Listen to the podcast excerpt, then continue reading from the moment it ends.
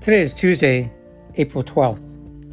It is a wonder that any of us can be wholly contented in this life when we think of our exile from God and of the daily dangers our souls faces. But because of frivolity and the negligence of our defects, we are unaware of the misery of our own soul. Often we laugh when we ought to weep, for there is no perfect freedom nor real joy except in the fear of God, and in a good conscience. Those are truly happy who have the grace to rid themselves of temptation to distractions and turn to God by sincere contrition. Those too are happy who avoid the things that only give them a troubled conscience. Fight hard against your sins. Bad habits are overcome by good habits.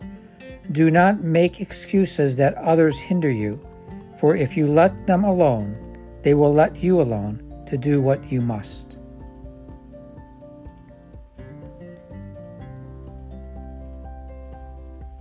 Together may we always walk in the light of Christ.